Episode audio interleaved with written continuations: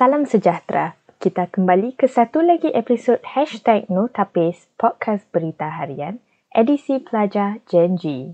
Dalam podcast kali ini, kita dengarkan bacaan sebuah artikel yang pernah diterbitkan di Berita Harian pada 19 April 2021 bertajuk Anak Ubin Kongsi Warisan Pulau Peri Penting Pemulihan Alam.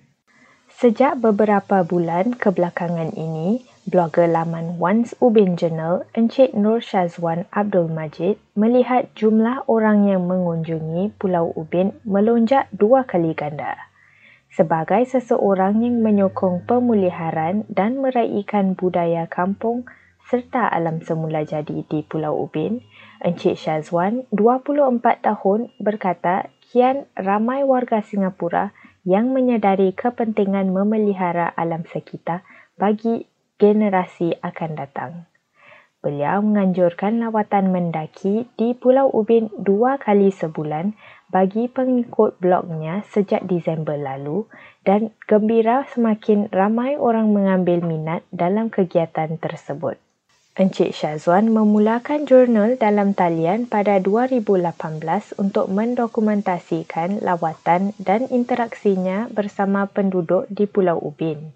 Kata Encik Syazwan, ibu saya sebenarnya tinggal di Pulau Ubin lebih 30 tahun sebelum beliau berpindah ke Tanah Besar pada 1989.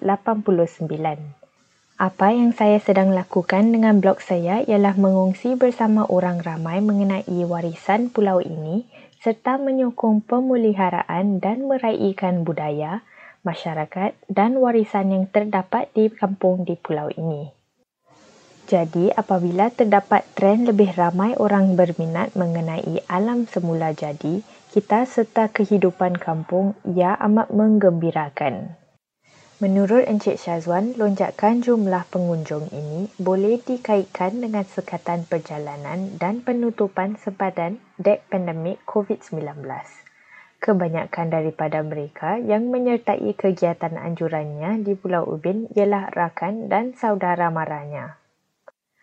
Dengan meneroka tempat-tempat seperti itu, lebih ramai orang akan lebih memahami kepentingan memelihara alam sekitar – ujar anak bongsu daripada tiga adik-beradik itu.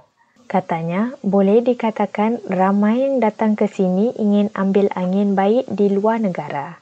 Mereka mula menerokai pemandangan semula jadi dan pulau-pulau luar pesisir Singapura untuk melarikan diri dari bandar buat sementara waktu. Ketika mereka meneroka kawasan ini, saya percaya kesedaran terhadap alam sekitar menjadi lebih tinggi.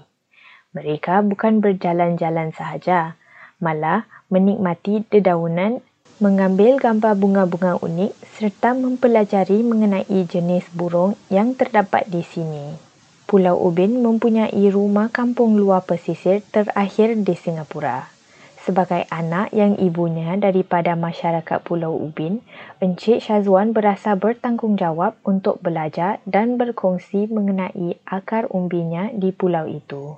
Beliau berkata, saya rasa adalah penting untuk generasi muda yang akan datang belajar menghargai permulaan kita, kehidupan, tradisi dan budaya sederhana.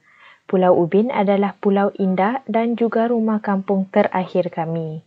Kehidupan kampung adalah contoh sangat baik mengenai pentingnya hidup bersama yang seimbang antara manusia dan alam bagaimana alam memberi rezeki kepada kita dan bagaimana kita harus menjaganya. Ujar beliau yang sedang menantikan melanjutkan pengajian di universiti.